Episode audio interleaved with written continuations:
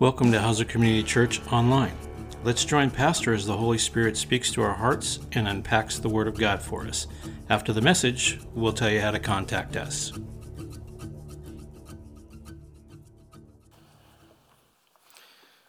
Oh, Heavenly Father, you're sovereign, you're holy, you're merciful, you're mighty, Lord, and to you alone we worship. We praise you, Lord. We're humbled to be called your children.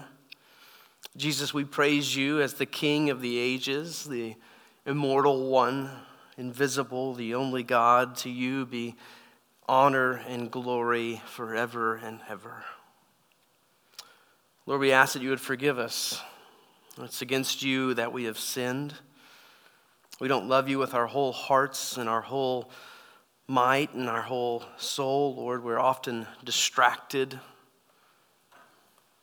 We're often distracted from glorifying you, from obeying your commands. And, and God, we pray continually, as, as David prayed in Psalm 51, that you would create in us a clean heart and that you would renew a right spirit within us. Jesus, we thank you for your mercy we thank you for your forgiveness. We thank you for your perfect patience with us. That your spirit in us is making us look more and more like you. And we owe all of that to you. Lord, we ask that you would work in the bodies of those who are sick and, and hurting. We ask that you would bring healing, that you would bring healing not only for our sake, Lord, more importantly, for your glory. Lord, we ask for those whom, whom you choose not to heal that you would give them strength, that you would give them endurance. Lord, we trust every decision that comes from you. We also want to lift up now in this time those who have been kidnapped in Haiti, Lord. We just know that they were doing your will there to expand your kingdom, and evil hates that. So we ask, Lord, that you would deliver them.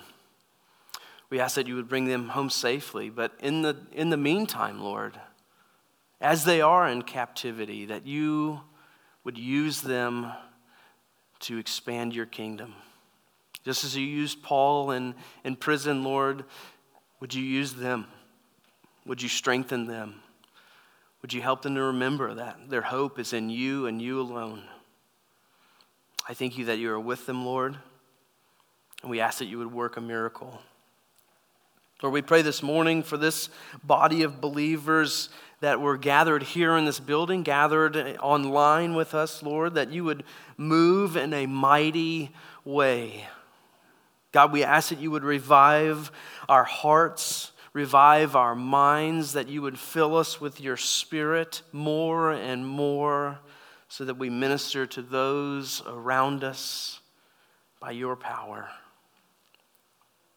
Lord, we ask that you would awaken the sleeper this morning, that you would burden the proud, that you would strengthen the weak, that you would convict the sinner God, we ask that you would create among us in, in this building leaders and pastors and elders and deacons and missionaries and godly bosses and employees.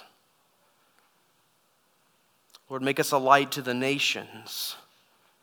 Create in us a desire to devote ourselves to prayer as we see in the text today, to unity as, as the body of Christ, to, to carrying one another's burdens Lord, we submit ourselves to you today and we ask that you would move in great power, that you would save the lost this morning. Holy Spirit, give us give me strength to proclaim your word to your people this morning as you have spoken to me. I ask that you would speak to them in your precious name. Amen. All right, kiddos, you are released. The rest of you, if you are not already there, please turn to Acts chapter 1. We're looking at verses 12 through 26.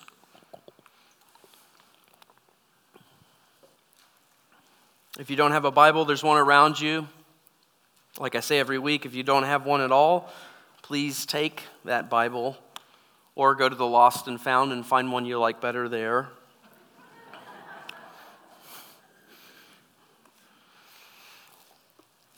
Good morning, church. Maybe I've used this story before, but it illustrates well what, what we're going to be looking at. Back in 2009, I was, I was stationed in South Korea. So I was in uh, Kunsan, which is way down south, and uh, Nikki was nine months pregnant, and, and her and Caden were living in Hawaii because of the tour that I was on, you weren't able to take your, your family with you. So they got to, they had to suffer in Hawaii while I was in South Korea with her parents. Um, and I, I planned my, my leave, my military leave, to go home around the time of her, her um, giving birth to Jackson. So, uh, about a week before and two weeks after. So I thought, you know, that, that should work. And, um, and then I get a call that she's in labor, and I'm still in South Korea. And so I start to pray, and I'm waiting. And, and then they get to the hospital. I get another call and it goes, it goes something like this. It comes from Nikki's dad.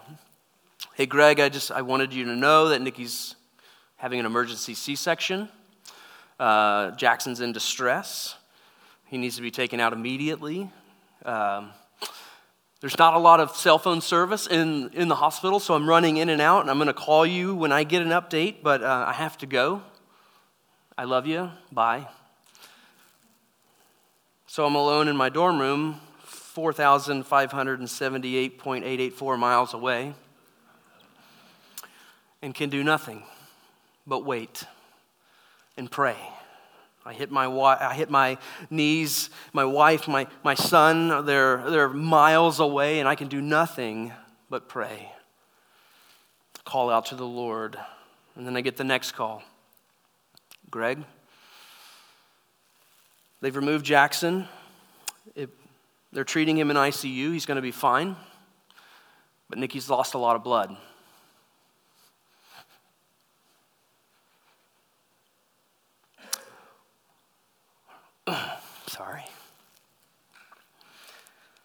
They're treating her now.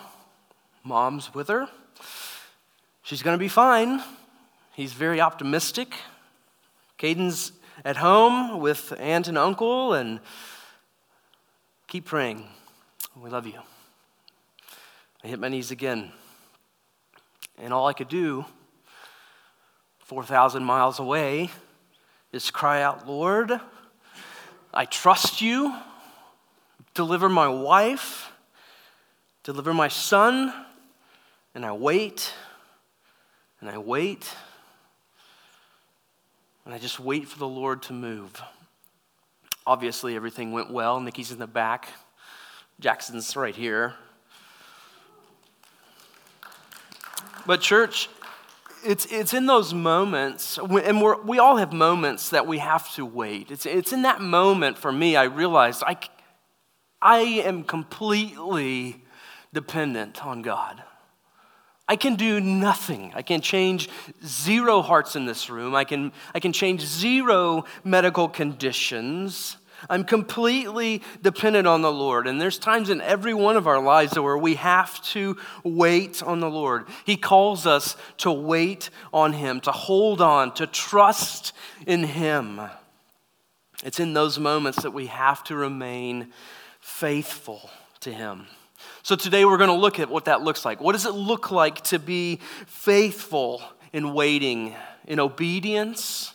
faithful in waiting in unity with other believers, faithful in, in prayer, faithful in hard times, and faithful in ministry, all in the context of while we wait for the Lord. So we'll look first at faithfulness and in obedience. If you will, look at Acts 1, verses 12 and 13.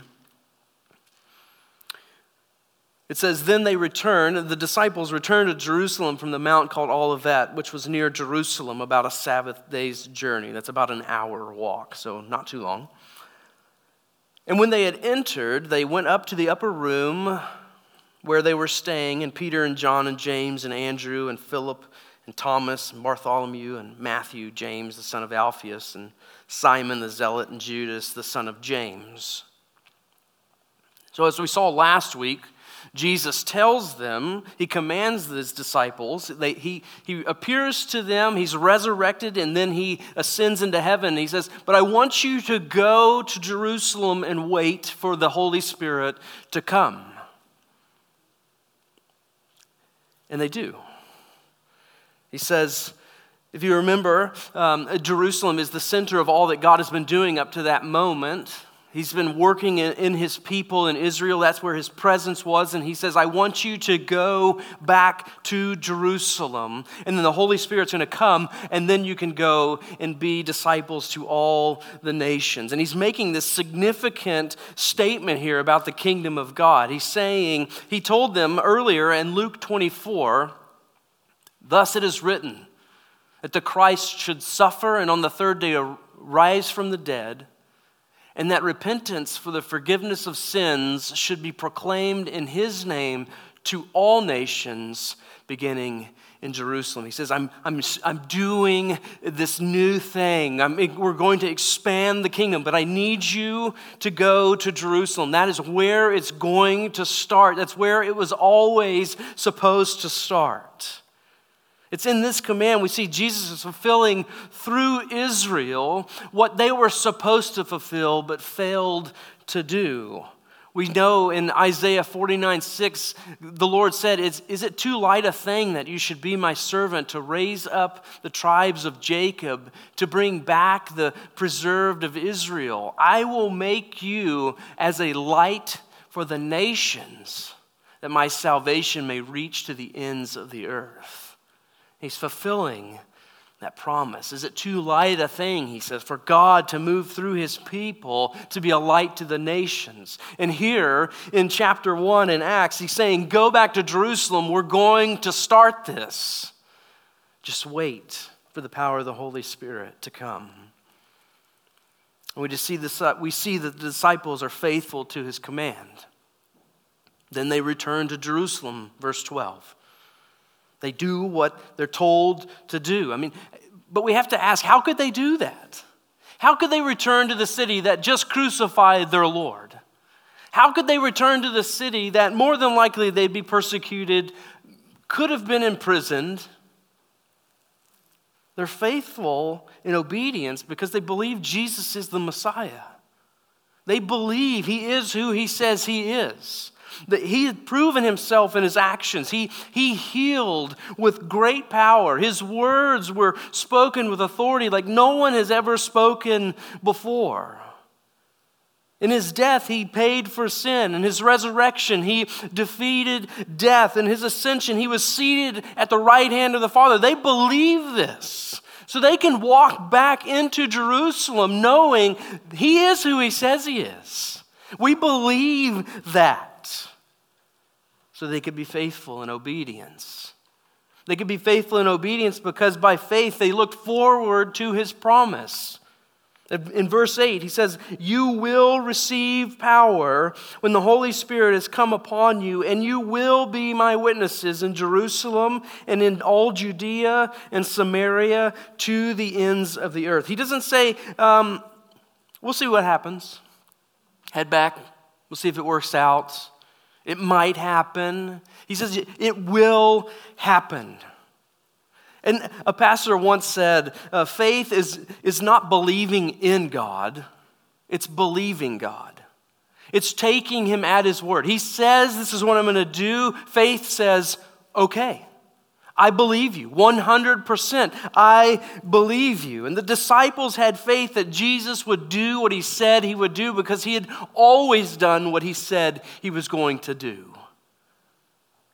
And this also comes from them just knowing the Word of God, being immersed in the Word of God.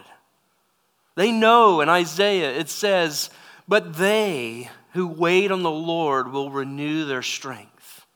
They shall mount up on wings like eagles. They shall run and not be weary. They will walk and not be faint. They know if we go and we wait, we're going to renew our strength in the Lord.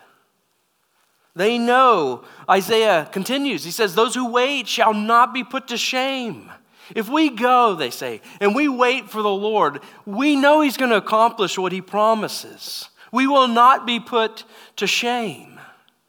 Again, in Joel, you shall not, or you shall know that I am in the midst of Israel, and that I am the Lord your God. There is none else, and my people shall never be put to shame. This ignites their faith. I don't know what it's going to look like, but I'm going to do it because he said he's going to do this. I'm not going to be put to shame. I trust him. They could also be faithful because they saw the role that they were playing in God's grand narrative of redemption. From the very beginning, he's been redeeming his people. And they see, as the disciples, as the apostles who had been with Christ for years, that they know the role that he has called them to. They would be witnesses of Jesus in Jerusalem and Judea and Samaria and even to the ends of the earth. In Christ, they saw their part in redeeming not only Israel, but all of the nations. And you and I, church, we're called to obedience. We're called to be faithful to the commands of God, to be obedient to his commands. So, do you know Jesus as Messiah in such a way that it, it moves you to obey what he's saying? That you say to do this, I don't get it, Lord, but I believe you are who you say you are. Is your faith growing in such a way that you act in obedience, knowing Jesus' promises are as good as accomplished? If he says this is going to happen, I know I can move forward in obedience because he will accomplish it. Do you know the Word of God in such a way that you understand what your role in the plan of redemption actually looks like? When you see the plan of God unfolding, and you understand I'm part of the story that he's telling, and I'm part of the story as he's redeeming his people, then you move forward in obedience. You know, I'm part of something much bigger. I'm part of this eternal plan of salvation. You start to understand I'm not just saved to be taken into heaven one day, I've actually been saved to inherit the earth with Christ, to be co heirs with Jesus Christ, to shine the kingdom light to the darkness around me, to participate with Jesus in delivering the lost through the power of his Spirit in me and in the church. That's exciting. And we don't have to do this alone. We see what he's doing. We do this together. We move, we're, we're called to be faithful in obedience, but we're called to be faithful in unity also. Look at the text, verse 14. All these, with one accord, were devoting themselves to prayer. The closest to Jesus, he says, you go back to Jerusalem and you wait. And they don't go back to all these individual apartments and hang out and just twiddle their thumbs.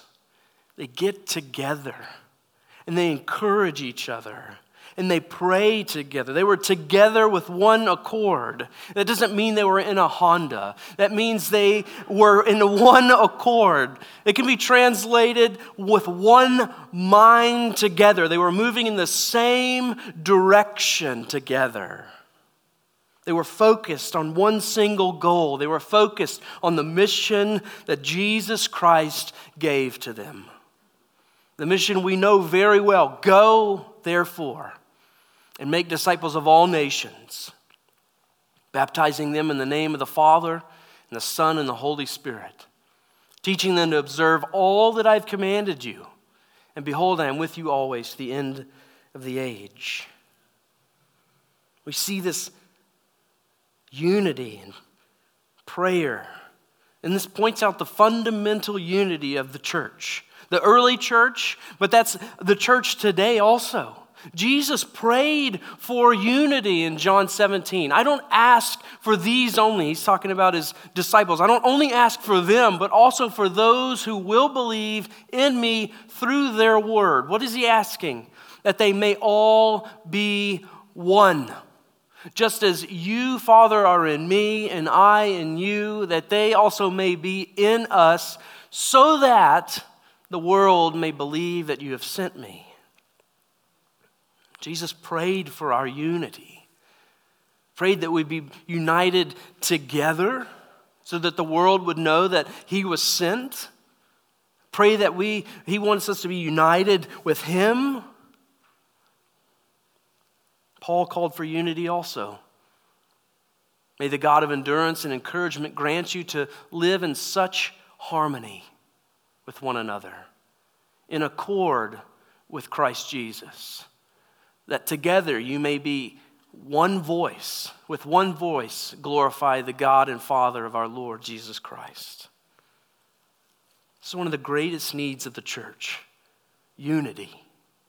We are plagued with disunity, plagued with it.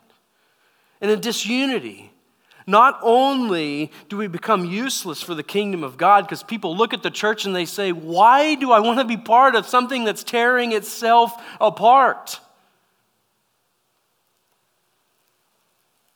We also are hindering through our growth, but those who would come into the kingdom through us, through our witness, through our unity looking at us and saying, Why do these people get together? And how can they even agree?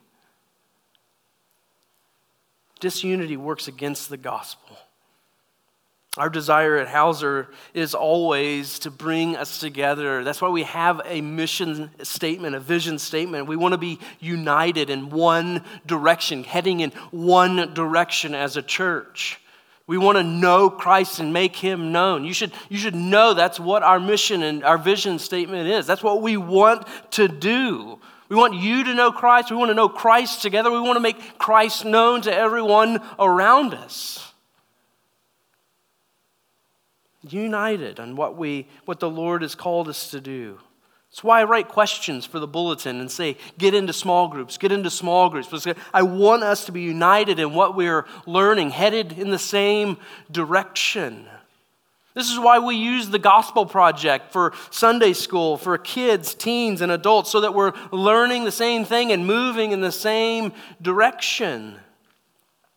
This is why I want you to gather and do life together.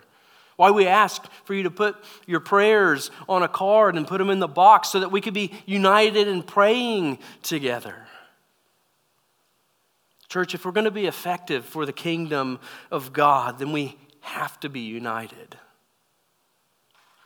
If we're all doing our own thing the way that we want to do our own thing, then the local churches, the growth is stunted in the church.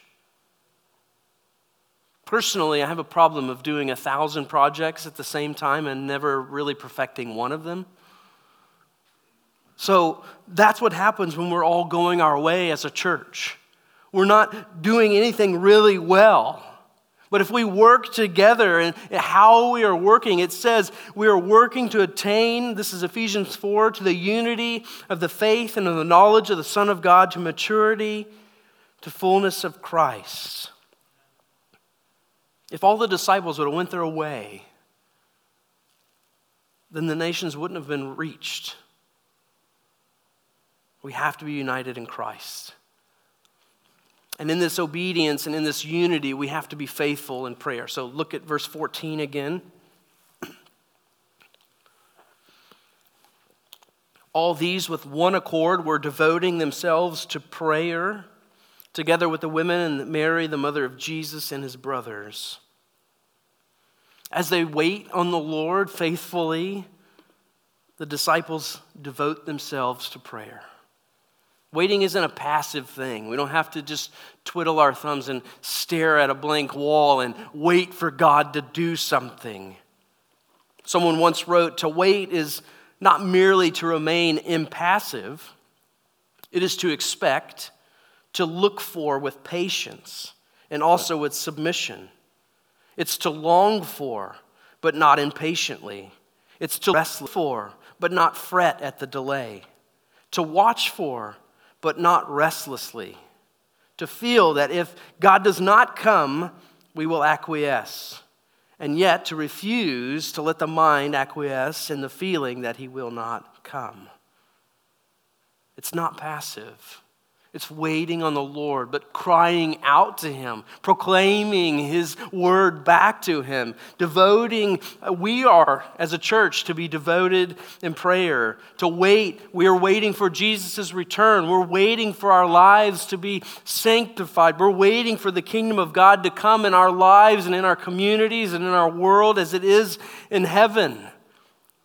But in doing so, we're to rejoice in hope be patient in tribulation, be constant in prayer. Not passive, constant in prayer. Continuing steadfastly in prayer. Being watchful in all with thanksgiving. see, in, in prayer, we're admitting, as I was admitting when I was awaiting in Korea, and my wife is having Jackson, it's admitting we're not in control, but believing that God is, that He can actually do something. And by faith, we pray God's promises back to Him. We pray, Lord, you, you promised that all who call upon your name will be saved, so would you save the lost?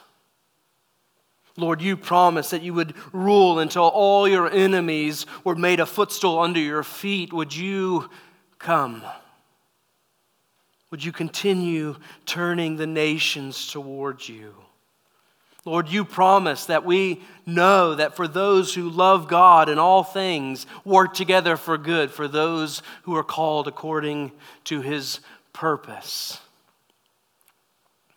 For those whom you foreknew, Lord, you predestined to be conformed into your image, Lord. You are making me look like you. You promised that. Would you work this sin out of my life? Would you make me love others like you love them? In order that you might be the firstborn among many brothers, and those whom you predestined, you called, and those whom you called, you justify, and those who you justify, you glorify. So, Lord, work that process in my life. You promise to do so in your word. In prayer, we're admitting we're not in control, but God is. So, to what end are you praying? The disciples were praying for the coming of the Holy Spirit. The disciples were praying that the gospel of Jesus Christ would go out to the nations. Are you praying the Lord's will? Do you even know how to pray the Lord's will? If you want to know how to pray, you need to know the man, Jesus Christ. You need to know his word. You need to know his family. And we need to help each other do that. Remember who we are. Remember what it looks like. They didn't all, I don't think they all went into this upper room and just knocked prayer out of the park. I don't think they all went in this upper room and were even confident in what's going on. I think they had to work together. That's why he said, Y'all go uh, back to Jerusalem. All of you together. That's why I put you together. Are you persisting in prayer? Are we persisting in prayer as a church? In your life, in, in your trials in life, in your hard times, are you devoting yourself to prayer? Are you devoting yourself to prayer for the mission of the church? Are you praying with other believers? Is your small group persisting in prayer? Did you know we meet every Sunday morning at 8:30 to pray? for this service, for this week. By our, without prayer, church, we are only striving to accomplish the impossible by ourselves. It would have been foolish for the 12 apostles to skip the prayer piece and start talking to people about Jesus. They would have been dead in six hours, probably. God has to do the impossible. It's through obedience to the Lord, unity of the body, devotion to prayer that we're able to be faithful in hard times. This is where it gets a little weird. I'm glad Randy read this. he always gets the fun passages. In those days, verse 15, Peter stood up among the brothers. The company of persons was about 120. And he said, Brothers, the scripture had to be fulfilled, which the Holy Spirit spoke beforehand by the mouth of David concerning Judas, who became a guide to those who arrested Jesus. You know, as they're praying, it's revealed to Peter they need to deal with this Judas situation. They had to be brokenhearted. They had to be pretty upset about what happened with Judas. Um, he was with them for three years. He was a, a brother. He ministered with them. He was an apostle of Jesus Christ. I just want to quickly encourage you if you're struggling, if you're bitter with someone, struggling with forgiveness, uh, deal with it immediately. If not, it's going to eat away at your growth in ministry. I don't think that's the point here in this text, but it is certainly a good reminder. But as they're praying, Peter, it's, he's, he knows, I need to deal, we need to deal with this, this situation. But they're able to deal with this hard time because he's shown that, brothers, he says in verse 16, scripture had to be fulfilled. He's reminded God is sovereign. This had to happen. We know that Jesus had to die. We know that he needed to be betrayed. It should remind us of Joseph in, in, in, Egypt, where he's betrayed by his brother, and he says at the end of his life, As for you, you meant evil against me, but God meant it for good to bring about that many people should be kept alive as they are today. The same is reflected in Christ. He had to be betrayed. Evil had to happen against him so that God could bring about good so many people could be kept alive through the gospel. What greater solace is there in knowing that the plans of God cannot be overturned? That He works out His plan. What amazing confidence do we have, church, in difficult situations where things are not turning out like we thought they should turn out, where we've been deeply betrayed, but we know that all things are working out for good for God's people. What great confidence do we have in prayer in those times? The disciples are also reminded that they're, um, in their waiting, that the Lord will take care of vengeance. They didn't need to brew in hate, they didn't need to brew in anger and unforgiveness. We see it's, it's shown, they recap Judas's um, plight. he was numbered among us, he was allotted his share in this ministry. Now, this man, Judas, acquired a field with the reward of his wickedness. So, this is what he got for turning um, away from God, for betraying God, for falling away. He fell headlong and burst open in the middle with all the bowels gushing out. It's been come to known in the inhabitants of Jerusalem. The field was called in their own language, which was Aramaic, Akeldama, that is the field of blood. Why do we need to know that? Why does Peter uh, quote these two obscure passages about replacing him? It's almost like he just grabs two um, passages out of the, uh, the Psalms and says, Yeah, we need to replace um, Judas because it says in some random location his camp is desolate, and in another one, let another take his office. And he's quoting Psalm 69 and he's quoting Psalm 109. And it, if we're reading quickly, it doesn't really make sense why he would grab those. But in both of those Psalms, it's saying that the, the righteous one has been betrayed and God deals with it. And a righteous one needs to take their position. And as Peter's meditating and as he's, as he's praying, and the Lord reveals this to him that yes, I took care of the betrayer, and now you need to install someone in his place. And the release of anger, it's, it's life giving, church. They didn't need to stew in it, they didn't need to hate, hate uh, Judas. We need to remember vengeance is not ours. God says, Vengeance is mine. I will repay. You focus on the mission, you focus on telling others the kingdom. So, in hard times, times of betrayal, times of suffering, we need to devote ourselves to prayer and unity and obedience and allow the Lord to move. And this serves as a warning. Have I turned aside from following the Lord? We see in verse 25 in chapter 1 um, to take the place in this ministry, the apostleship, from which Judas turned aside to go to his own place. Uh, just like we see in Deuteronomy, Israel turns aside and they, they follow after another, they make golden calves. Um, Judas turns aside from following the Lord, and what he gets is not happiness, it's not fulfillment. He gets guilt and shame, and he falls headlong and bursts open in the middle, and his bowels gush out. That he gets nothing. His reward is the field of blood where he died. That's what he wanted, and that's what he got. And if we chase sin, that's what we're chasing after an empty field that's killing us. So this serves as a warning. Have you turned aside? If you have, repent. Follow Jesus. There's grace and mercy in Jesus Christ.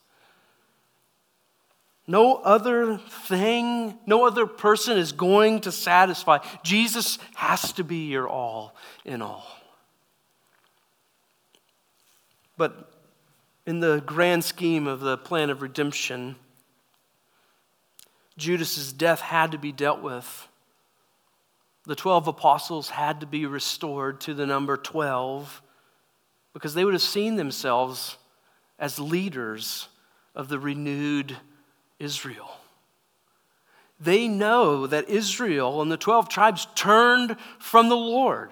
They know that Jesus is installing 12 apostles for the reason of renewing Israel. This is why it's so important for them. This is why Jesus says in Matthew 20 or 19 28, Truly I say to you, in the new world, when the Son of Man will sit on his glorious throne, you, have, you who have followed me will also sit on 12 thrones, judging the 12 tribes of Israel. We think, well, that's not happening. But we saw the ascension. He's seated at the right hand of the Father. And we see that he's called the 12 tribes to take the gospel to the nations, to Israel, so the apostles see themselves as part of God, Jesus bringing together the once separated Israel. They'd been separated since the Assyrian uh, captivity in 722 BC, if you need that date.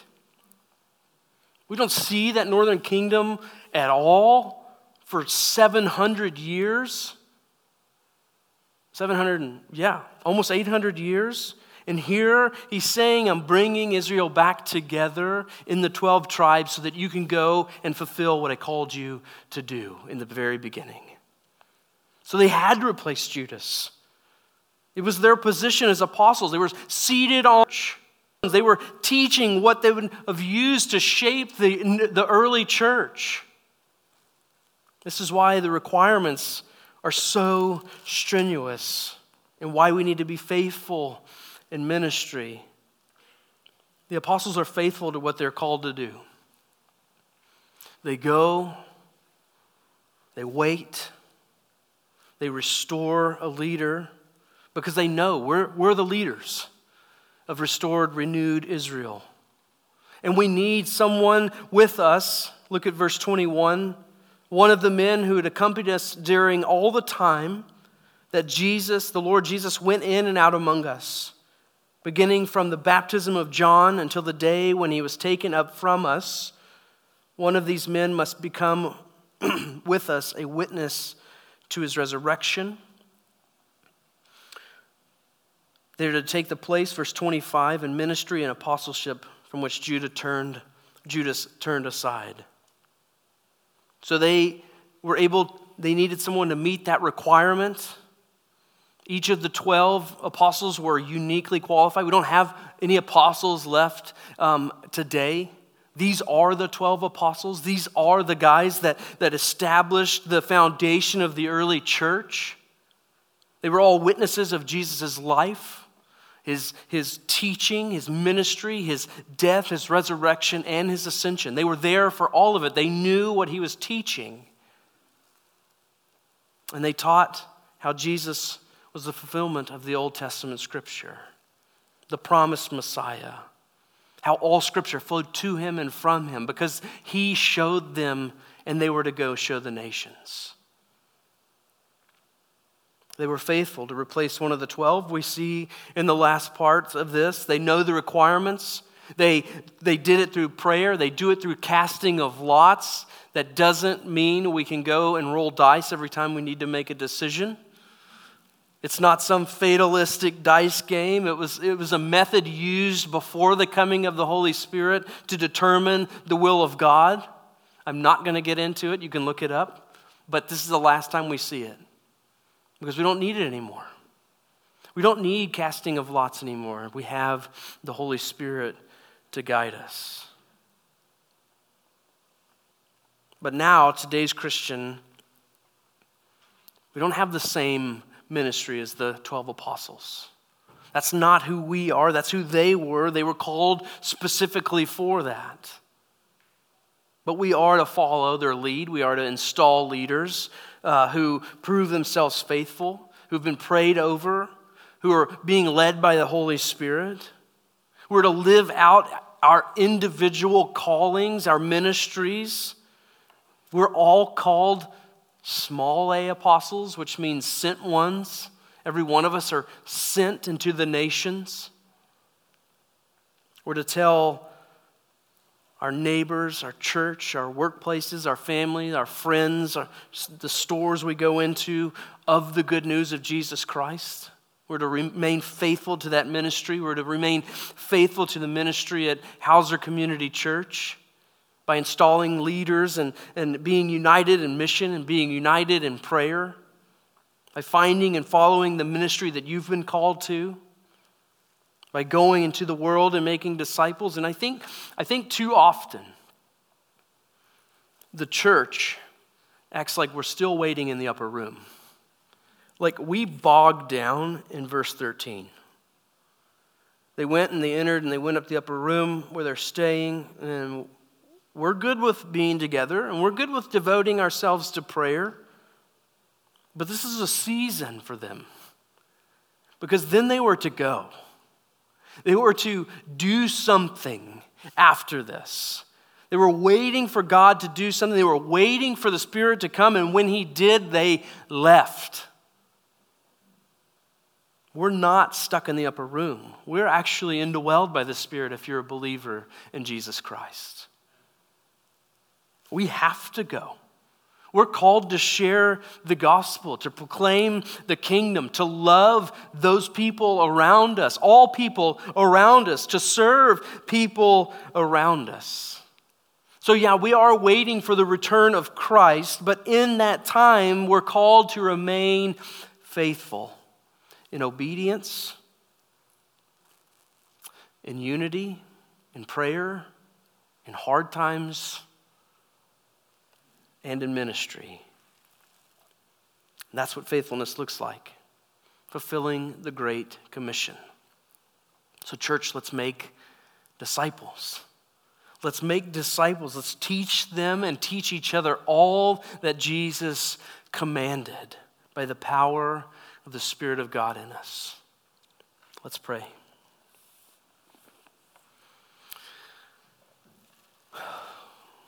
Lord, we we praise you. I just thank you that we can look at this word and see what seems like this obscure passage about waiting and strange happenings with Judas and casting of lots and installing 12. And know, I think, well, that was great for them. And But Lord, through this we see that you're moving, that you're, you move in your people, that you installed 12 apostles to, to go and, and initiate the early church so that all of the nations could be reached.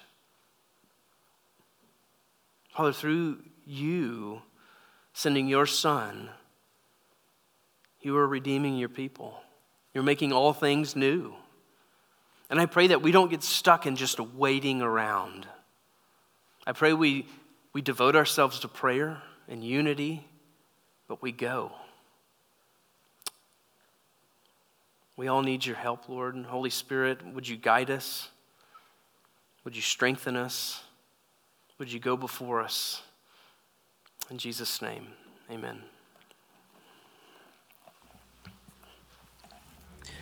Thank you for joining us at Hauser Community Church Online. Check back next week for the next unpacking of the Word of God.